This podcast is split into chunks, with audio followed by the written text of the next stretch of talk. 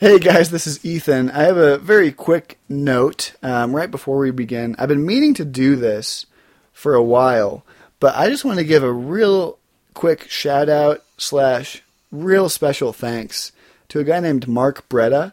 He is the producer of this show. He's the silent, behind the scenes guy. He has produced every single episode of Abscond with Ethan Renaud. And I have not given him credit yet, which I should have done a long, long time ago because he deserves it. Mark is a phenomenal guy, doesn't even live in the same state as me, and yet he helps me every single week putting this podcast together and producing it, publishing it on iTunes and Stitcher and Android and wherever you listen to your podcasts. Yeah, Mark is a phenomenal guy, so huge thanks to you, Mark, for doing this week in and week out, and I should have said that a long, long time ago. So, yeah, here's the show. This is Abscond with Ethan Renaud, episode 16, I think.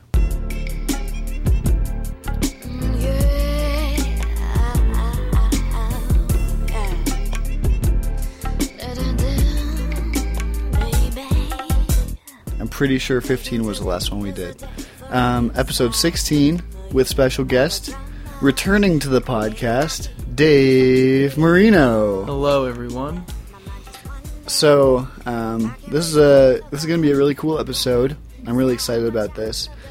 Dave and I just got back from the film. It was an advanced screening. This film isn't even out yet, but we got advanced screening tickets to see Wes Anderson's new film, The Isle of Dogs. Actually, I don't think it's called The Isle of Dogs. It's just called Isle of Dogs. And I realized as we were in the theater that it can also be pronounced like "I love dogs," you know, like I love dogs. I love them. Yeah, I told Dave that was the sequel to Must Love Dogs. Must Love Dogs. I love dogs. So yeah, okay. So what did you think of the film? We'll do a media review first, and then dive into the subject we're talking about tonight.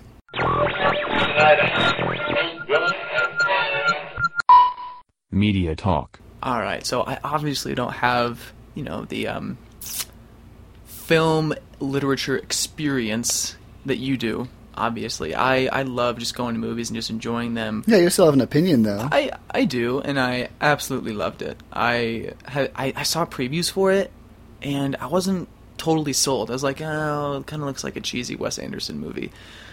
Are there any cheesy Wes Anderson movies? I probably should have asked myself that question when doing my own little review critique and judging the film before I even saw it. But it kind of started off a little rocky, but I really liked how the story developed and just like the attachment that you get to the characters along the way. I really liked it. I really did. Yeah, I did too. The majority of the characters are dogs, like talking anthropomorphic dogs, and they were just awesome. At first I was like, how are you going to keep them all straight? They're animated dogs, and you kind of get to know their personalities a little bit throughout the film. And I agree with my brother, actually. My brother said, I expected it to be good because it's a Wes Anderson film, but I didn't expect it to be that good. Mm-hmm. I didn't expect to like it that much. And so that's what my brother said. There were a couple favorite parts of mine. I loved the part where... Should we say it in advance? Cause... yeah, it doesn't really give anything away. Okay, I'll just say my favorite dog is the tiny little white pug with the huge eyes. And they just call her the Oracle. They're like when they introduce her, she's like, it's going to snow tomorrow. And they say, wow, how do you know? And then they find out that the only reason she knows the future is because she can read TVs. Oh, that's like the best part. You just like ruined the best part of the movie. But I think with Wes Anderson, like directed, like wrote, like the script, I think that's his favorite dog too. Actually, you think? Yeah, I really do think that he's like, yeah, this is my favorite. Yeah, the one thing I think I can say this without giving anything away. The one thing, if you're familiar with Wes Anderson's films, 100% of his previous movies have like a major plot point throughout them is family conflict, family dynamics, and there is barely any of that in this one. There's hardly any familial strife or, like weird dynamics, or you don't see it the way you see it in every single one of his other movies. That was always his big thing, was family family stuff. Which is actually pretty, I don't know, kind of separated from, because, I mean, as you know, I mean, it's pretty obvious to tell, like, from previews and from advertisements and stuff, but Isle of Dogs is a Japanese cultural film. Like, it's kind of placed around that culture, and a huge part of Japanese culture is family and family honor, so it's really kind of weird that he didn't include that within this one. Yeah, that's a good point. They did touch actually a little bit on the honor and shame culture of Japan, which was really interesting. Yeah. We really loved it. My brother and his friend really loved it too, who were with us. So go check out Isle of Dogs. I don't even know when it comes out, but me neither. But see it when it does, because it's worth it. And the podcast told you to. So yeah, it's definitely a Wes Anderson film. A little less Wes Anderson-y maybe than his previous ones. Yeah, actually, I'd be pretty comfortable like recommending that to a lot of my friends versus, you know, like more of his like niche films. Yeah, I'd say. Yeah, like Grand Budapest or the Darjeeling Limited. I always say unlimited every freaking time. Yeah. Like one of those, like I would, you know, I have to pick very particular friends to recommend that to, but this one I can pretty much recommend to most, if not all. Yeah. Funny, good story, enjoyable, cute. Good values. Yeah. Yeah. Definitely if you like dogs, maybe not if you like cats, but if you're a dog person like us, you will appreciate it a little bit more too, probably. Agreed. So, the way this kind of came about is Dave and I were driving home from Isle of Dogs, which was in downtown Denver, and I'm outside the city right now, so it was like a half-hour drive. We start talking about spiritual warfare, spiritual things, basically, I mean, the whole realm of supernatural, spiritual, metaphysical things. Yeah. What is we were talking about ghosts. There was one of my friends had an experience in Iceland while she was just venturing around Iceland. And she had an experience that she couldn't really explain and that she felt very uncomfortable in this place. And she was very glad that she got out. Lots of unexplained noises, unexplained movings, that kind of deal. Had a very bad aura of the place, you know, and she came back. She's, I don't believe she's a very spiritual person, but if she is, she didn't really have that. Like she's not a Christian? No. Well, I don't yes, very well said. I don't think she's a Christian, but I don't really think that she's super spiritual either. Mm-hmm. But the whole thing was, you know, talk of ghosts, which is so funny that I don't think that she's a very spiritual person, but she was talking about ghosts and ghost talk. And she brought this up to you when she got back from her trip? Yes, and there were many other friends in the group too, so she was kind of telling the friend group, and so we got talking about ghosts and ghost stories and all that. And, you know, I just kind of kept a little quiet, and then a friend kind of turned to me and said, well, what do you think? What do you think about, like, this whole thing? And then there were kind of two parts of me at that time. One of them saying, now should I bring out my, you know, my devout Christian Dave and kind of, like, you know, thump the Bible on these, you know, pagan, whatever. But, and then another part of me was just like, wait, hold on a second. Like, what are these people, like, actually wanting from you? What are they wanting from you, like, in a response? And as a Christian, like, do we believe in ghosts? Do I believe in ghosts? Is it the ghosts that we believe in? Is it demons and other spiritual beings that we believe in? It kind of, like, brings to the point. This group that I'm with isn't Christian, and in a way, they're kind of anti-Christian, which puts me in a kind of a peculiar spot. Mm-hmm. They're very against organized religion and Christianity in general. So how I found myself with them is kind of an interesting story. Mm-hmm. So, what did you say?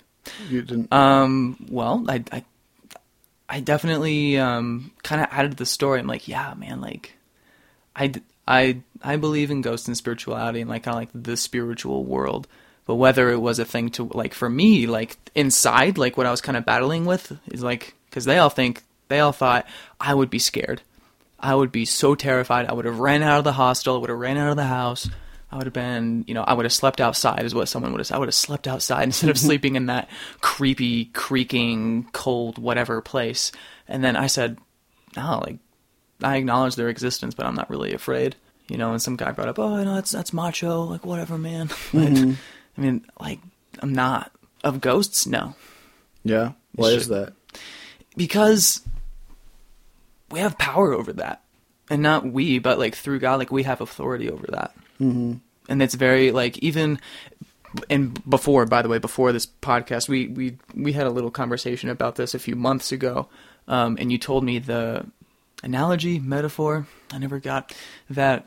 When we think of, like, when we have authority over demons or over that kind of spirituality, you used the metaphor of the police officer. It's like, well, this is the police officer, and he upholds the law. Like, he's kind of like the authority of the law. Mm-hmm. So it's not necessarily obeying the police officer. Why would you obey a police officer? He's just a fancy dude with a fancy blue uniform and a golden badge that says, yeah, whatever. You don't necessarily obey, like, the badge or the uniform. You obey the law that they uphold, the law that they represent. And it's not you fight them, it's you fight the law instead. Or you support, you know, if you get pulled over, you know, for a ticket, you're not fighting the police officer that gave you the ticket. You're fighting the law that upholds the enforcement of the ticket in the first place. Yeah, kind of. I think what I said is, like, if a cop turns his lights on behind you, you don't pull over because it's Bill who lives on 123 West Yale Avenue, you know, and, like, has 2 kids and a wife. You don't pull over because of Bill's authority. You pull over because of the authority granted him by the government. That is a way better way of saying it. You should have interrupted me and said that instead. Yes, that is totally the best way of putting it. And even before you told that to me, I kind of had, like, a little inkling that, like, that was it. Like, mm-hmm. if this is the God that made the world and made the purpose in which we live and made, like, the beautiful sunrises and sunsets and all of the cliche things, but most of all, like, he has power and dominion over all of that. Mm-hmm. And to me, like, even, like, I heard some of these ghost stories before, even, like, when I was, like, in high school, and I still, like, wasn't, like, super afraid. It's like, oh, like, it's a ghost. Like, what can it do to me is kind of what I thought. Yeah. Yeah. And I mean, I guess to push back just a little bit on you not being afraid at all of them. Well, I don't know. No, feel free. Please push back. I'm trying to decide if I'm scared of them. Because, well, like, I'll just kind of say where I stand, which is I claim to have absolutely no authoritative knowledge on the invisible world, you know, in the universe.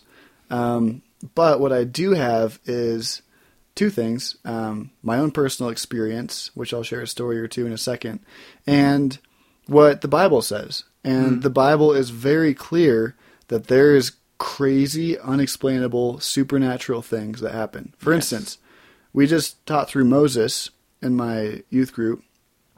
I just taught through Moses. And, you know, an interesting thing it says when it's talking about the plagues is it says for most of them, Moses did this plague. Moses threw his staff down and it became a snake. And then it is followed right afterward by, and Pharaoh's magicians did the exact same thing by their secret arts.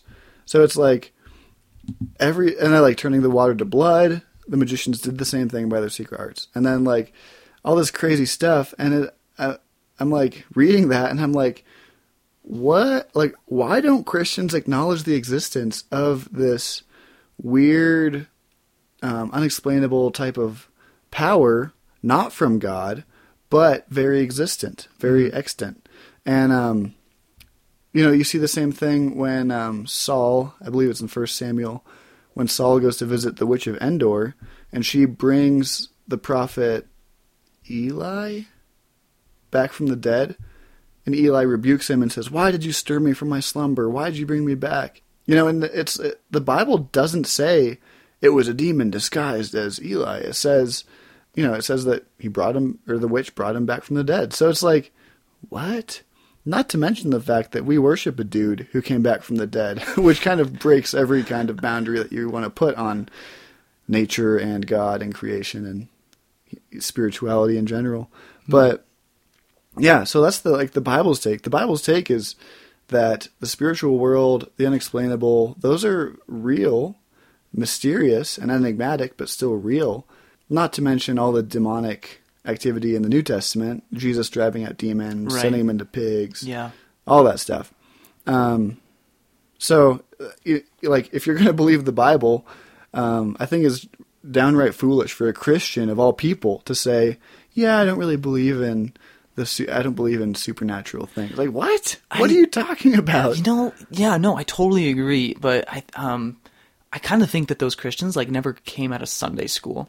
Like, they never, like, graduate. Like, I remember when, like, you know, because when you go to Sunday school, like, every answer is, oh, yeah, like, the answer is Jesus, like, for every question. Mm-hmm. Like, that's kind of the joke. Or love each other. Or love each other, right? Yeah. Or God. Some kinds of people that think Noah's Ark just involves a bunch of animals stuffed on a boat and neglects the deaths of millions of people by drowning. Yeah. You know?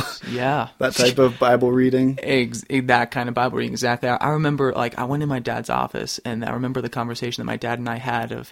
my dad's saying, like, there is evil in this world. Like, they're, like, not just, like, you know, people that do bad things. Like, there is, like, true evil.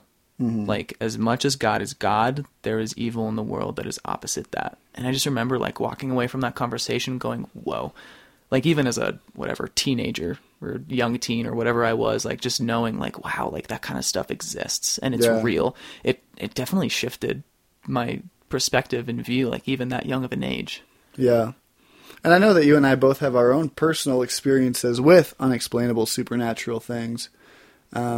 The most explicit for me was the very first time I ever saw a kind of supernatural thing happen before my own eyes. So I'll try to tell it shortly. Like? Yeah.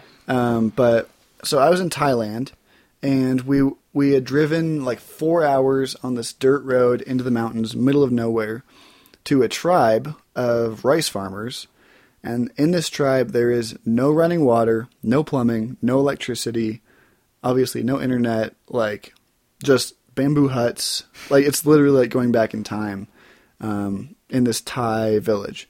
So we're there, we're working in the rice fields, helping them out, helping them do like irrigation stuff. When the chief of the tribe comes to us and he says, hey, whenever you guys are finished with the stuff, and he's saying this through my translator, obviously, he's like, would you come pray for this guy in our village? Because we know you're Christians. He's sick. He's been sick for a month. We don't know what's wrong with him. Can you come pray for him? So we finish up in the rice fields, go to this guy's hut. I still remember his name is Jato. And we walk into his hut.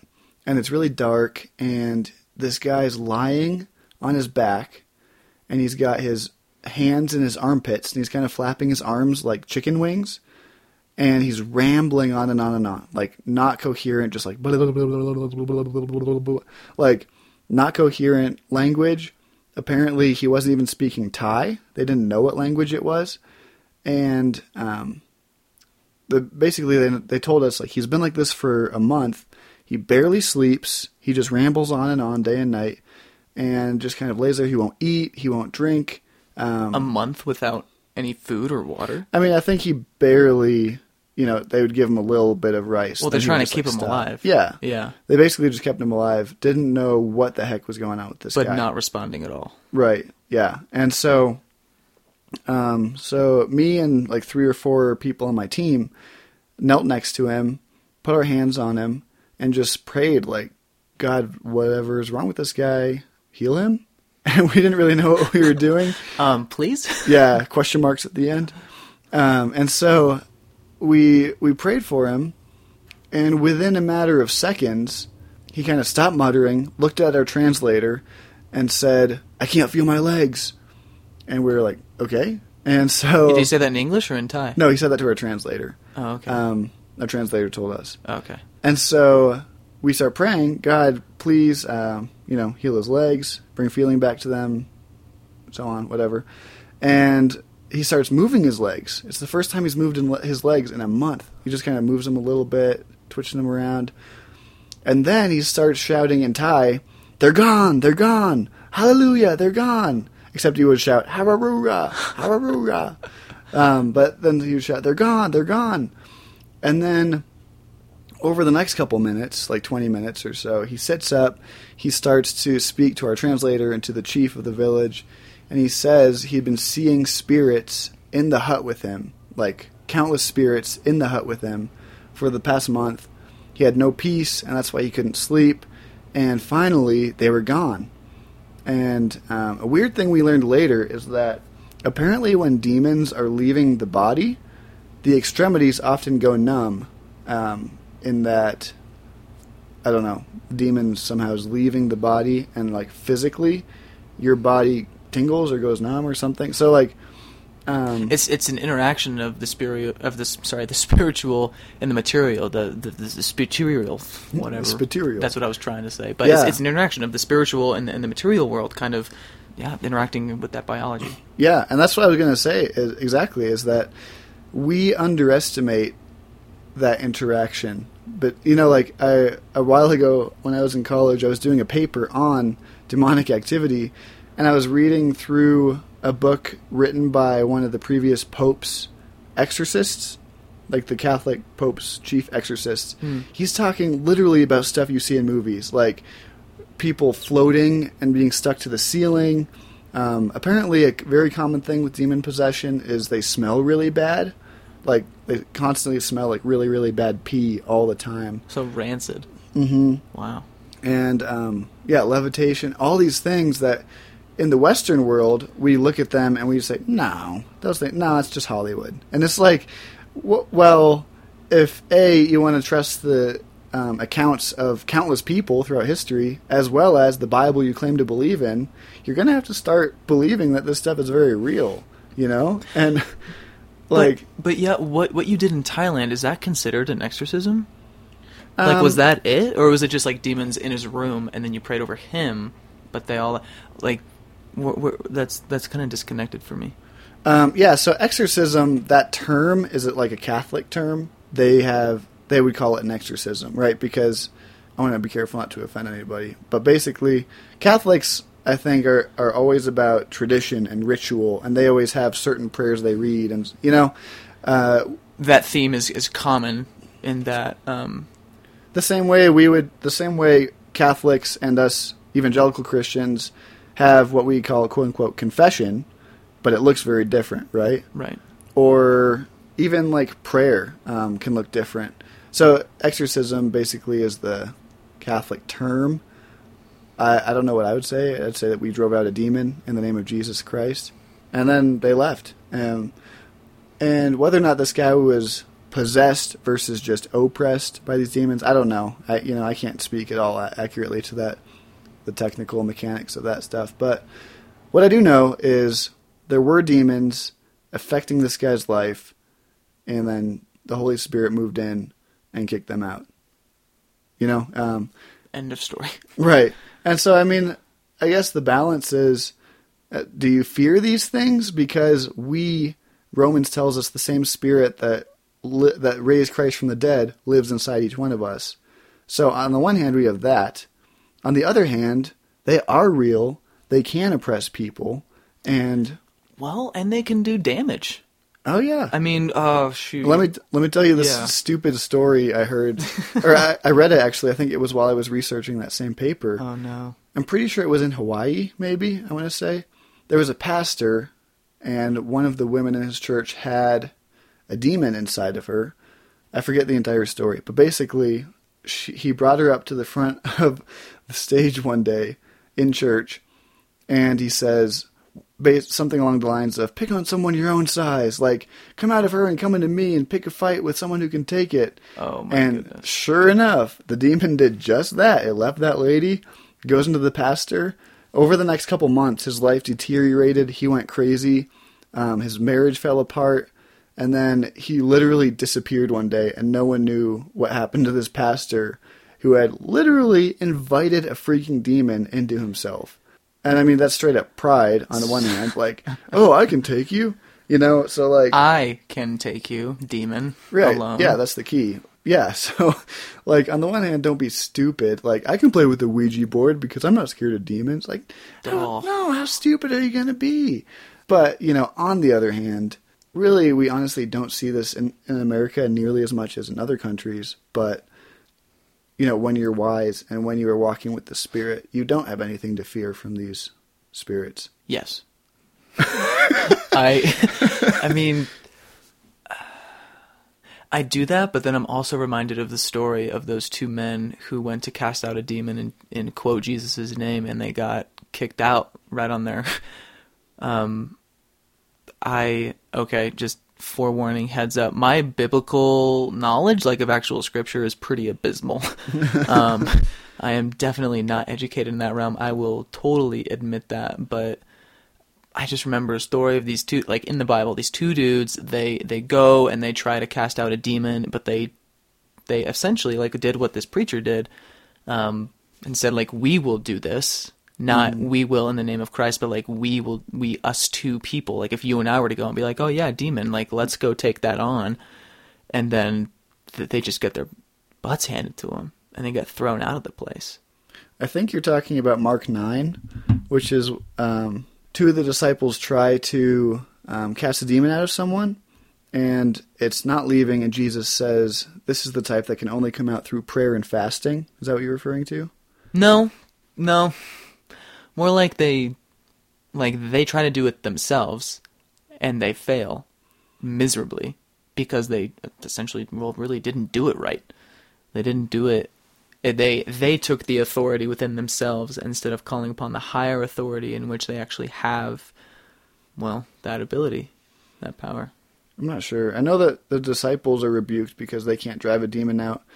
And in that same chapter, there's another dude who comes along and drives demons out in Jesus' name.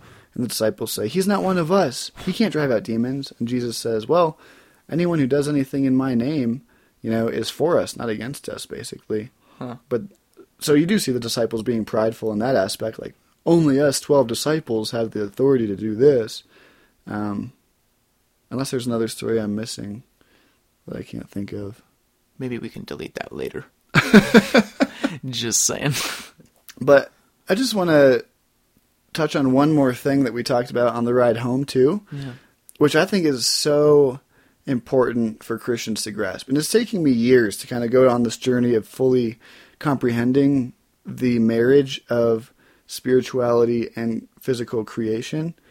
And basically, what I'm trying to say is that we expect supernatural things to look a lot more super and a lot less natural. And we very much neglect and take for granted the natural things which God, the supernatural being, has given us. What's an example of that? I'll give you a couple of examples. Thank you for asking. You are so welcome. For instance, every day God feeds 7 billion people on earth, right? Now, tell me that is not miraculous. Tell me that it's not an act of grace every single time God feeds 7 billion people. And you could say, like, no, that's completely natural. Like crops grow and... animals grow and are killed. It's like, okay, did a single human on earth make a crop grow? Did a single human on earth make an animal grow? Did a single human on earth make dirt or sunlight or water, Cause cells to divide, like break down, like the essential biology of that creation. Yeah. Yeah. Right. And I mean, you can dive into the technicalities of that. Well, yeah, I just think that a lot of people like view that and they say, well, it's exactly what you said, like it's just a natural process, but we control that process, and like we can breed cows, we can breed horses and dogs, like all of that, but you don't control the actual biology of it. You don't control cell replication and DNA copy, like all that stuff. Like that's what you're saying is like that natural stuff, like that is not under our control. Right, and we take for granted, we Christians take for granted the supernaturalness of this natural world we live in, right? In the same way, another example of the marriage of physical and spiritual would be like sex. Is sex a supernatural topic? Well, I'd say yes, 100%. 1 Corinthians 6, Paul explicitly condemns Gnosticism, which is essentially the divorce of spirituality and physicality. And Gnosticism says, your body doesn't matter. It's physical. It doesn't matter. God only cares about spiritual things. Whereas Paul in 1 Corinthians 6 says, God cares very much what you do with your physical body, because the things you do with your physical body are a spiritual act. So if you want to go sleep with your girlfriend as a Christian, you have to acknowledge that you are making not only a physical decision with your body, but you're making a spiritual decision as well, if God cares what you do with your body. Does that make sense? So it was to say that basically all of our actions, although physical, have a spiritual component to them as well. Yeah. Yes, exactly. Basically, you know, you could say, God only cares what I do with my spirit. And someone like me, who's logical, would say, what the heck does that mean? Like, God, what? But it's like, no, like, you're either guided by the physical, which in essence works out to lust or greed or, you know, power hungry pride, you know, or you have a desire for spiritual things, which are invisible. Like I said to you earlier, is it harder to abstain from sex until you're married? Or is it harder to conjure up some kind of miraculous healing like we've talked about? You know, like, is one more or less spiritual than the other? I don't think so. I think that what you do with your body is a very spiritual thing. So when someone says, like, you know, like, whatever about my body, like, God only cares about my spirit, like, what are they trying to say? Like, what does it mean, like, God only cares about my spirit? Like, how do they divide that? Mm-hmm. Well, this has roots in Platonic philosophy from Plato, where... Strap on your philosophy hats, ladies and gentlemen. We're going back to college. Sorry, I love this stuff, so it's hard for me not to... So Plato, which I think was like an early Gnostic, he wouldn't have known that, but the whole idea of the forms... Are you familiar with the idea of forms? Oh, man, that was so long ago. Okay. Go ahead and give me a brief refresher. I'll try to give you a brief refresher. If you're listening to this and we've lost you, I apologize. Tune in next time. Okay, so in essence, a form. It's an invisible, I'm holding my hand up. The forms live up here in heaven. So there's a form somewhere up in heaven of beauty, okay?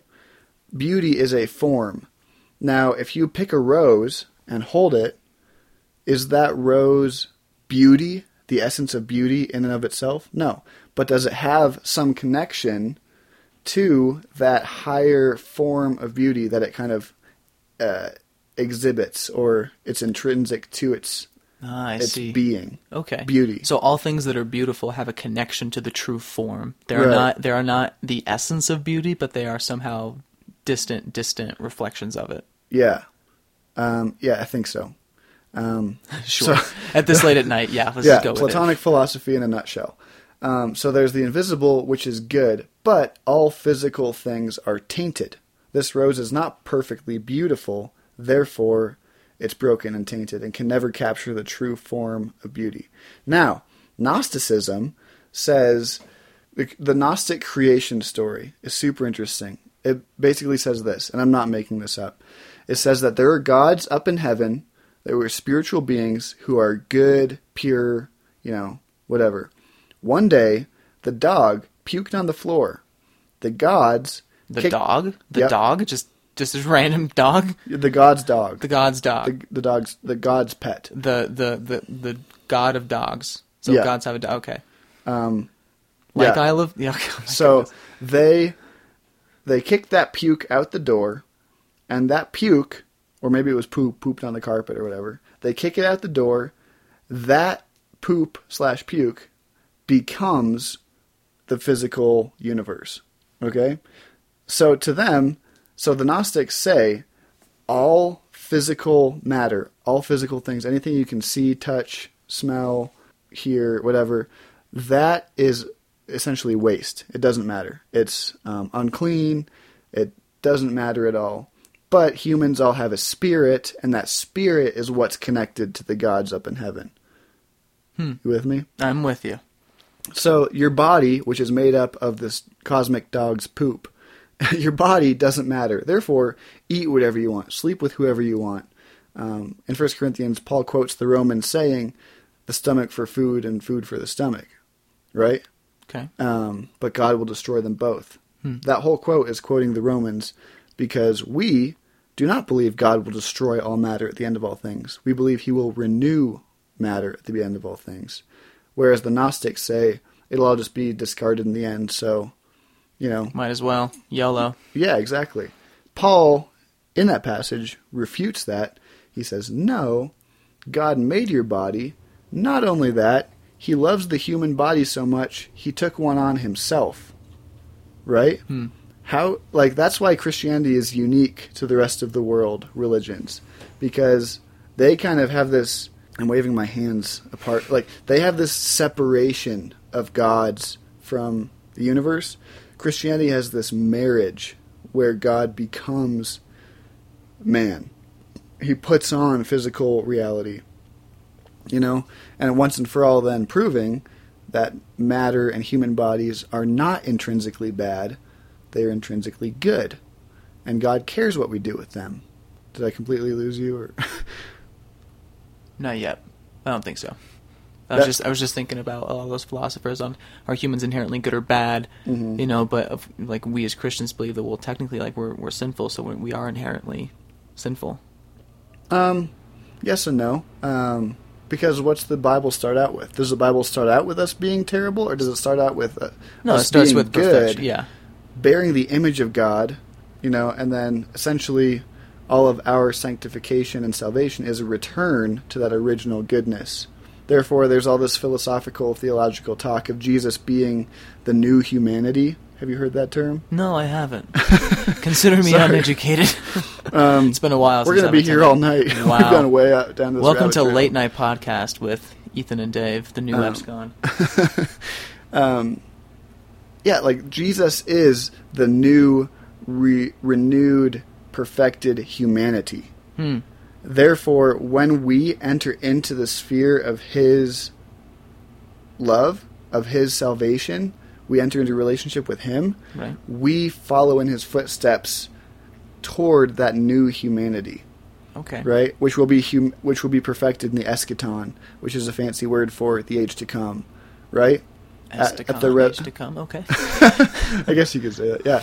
Like, you know, at the resurrection of the dead, all things will be made new. We will have physical bodies, because Jesus has a physical body after he rose from the dead, right? He ate a fish. Thomas touches his hands. He wasn't just a spirit. He was a body, but a new humanity, a new human body. Okay.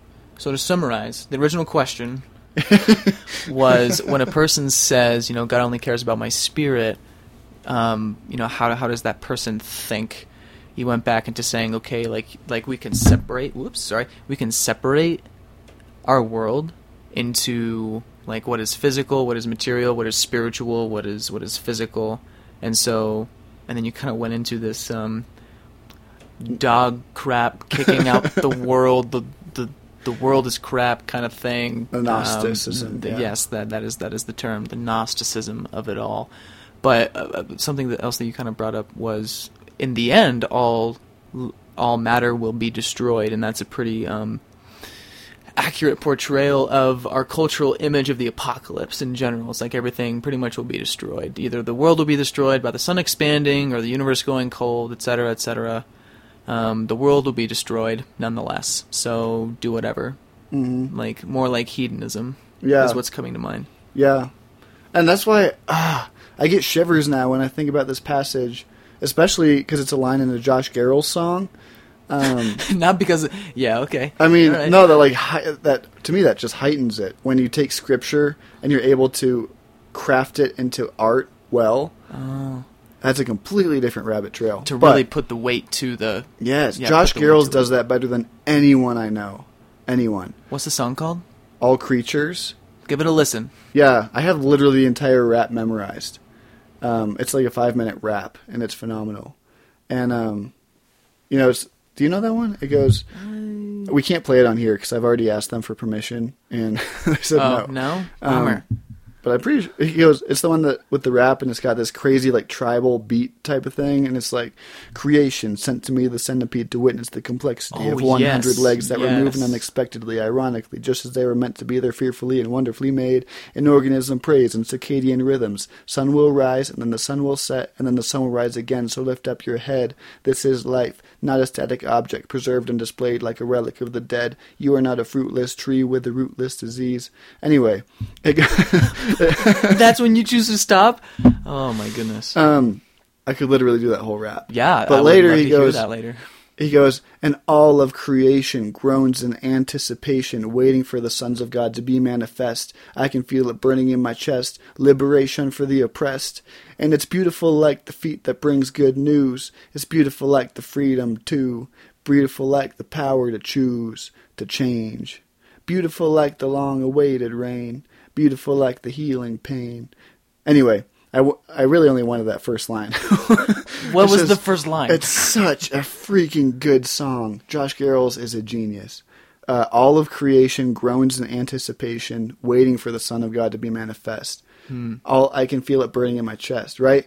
All of creation, not just humans, but Onyx, my dog, and this couch and the tree outside my house. All of creation groans. That's a line from Romans 8, right? All of creation groans in anticipation, waiting for the Son of God to be manifest, to be revealed. You know, so Jesus comes, and every one of us has this groaning inside of us, this longing for him to come and make things new and restore them, right? And we got there because we were talking about, you know, is God going to destroy all things and we'll just chill in heaven with him? No, there's no such thing as heaven. And by that I mean, when the Bible uses the word heaven, it always refers to the sky. You know, the Hebrews and the Greeks refer to the sky as heavens.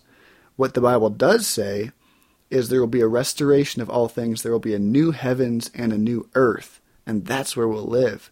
We're not drifting away to some spiritual, ethereal reality. We're going to live on a new, renewed earth in physical bodies. And that means that God cares about creation. All that to say.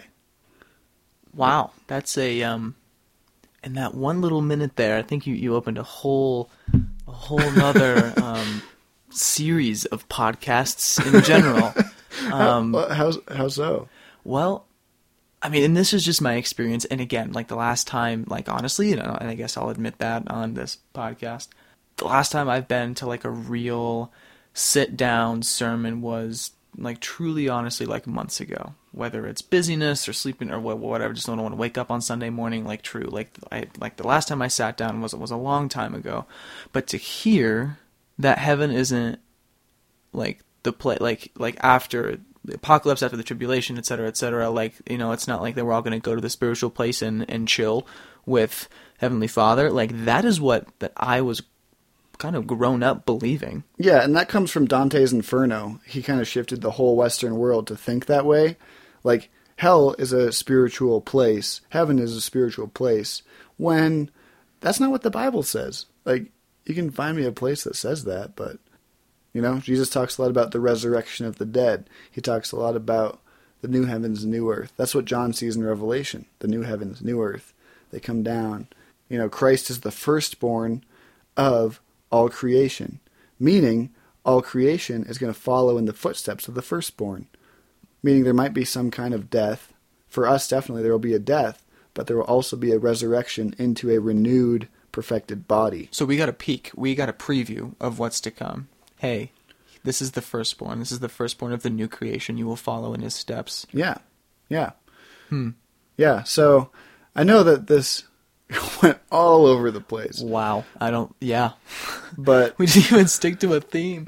I know. The goal was to stick to spiritual warfare. But honestly, I feel like you can't cover spiritual warfare with an anemic theology, which, you know, spiritual, the word spiritual, I think, connects to every aspect of our life. It's not like it's one little room in a house. It's not one little category all by itself. I think it infects the rest of, you know, all of life. So to divorce those two is really a disservice to your understanding of the world and of theology and all that. Providing the context with the rest of the story.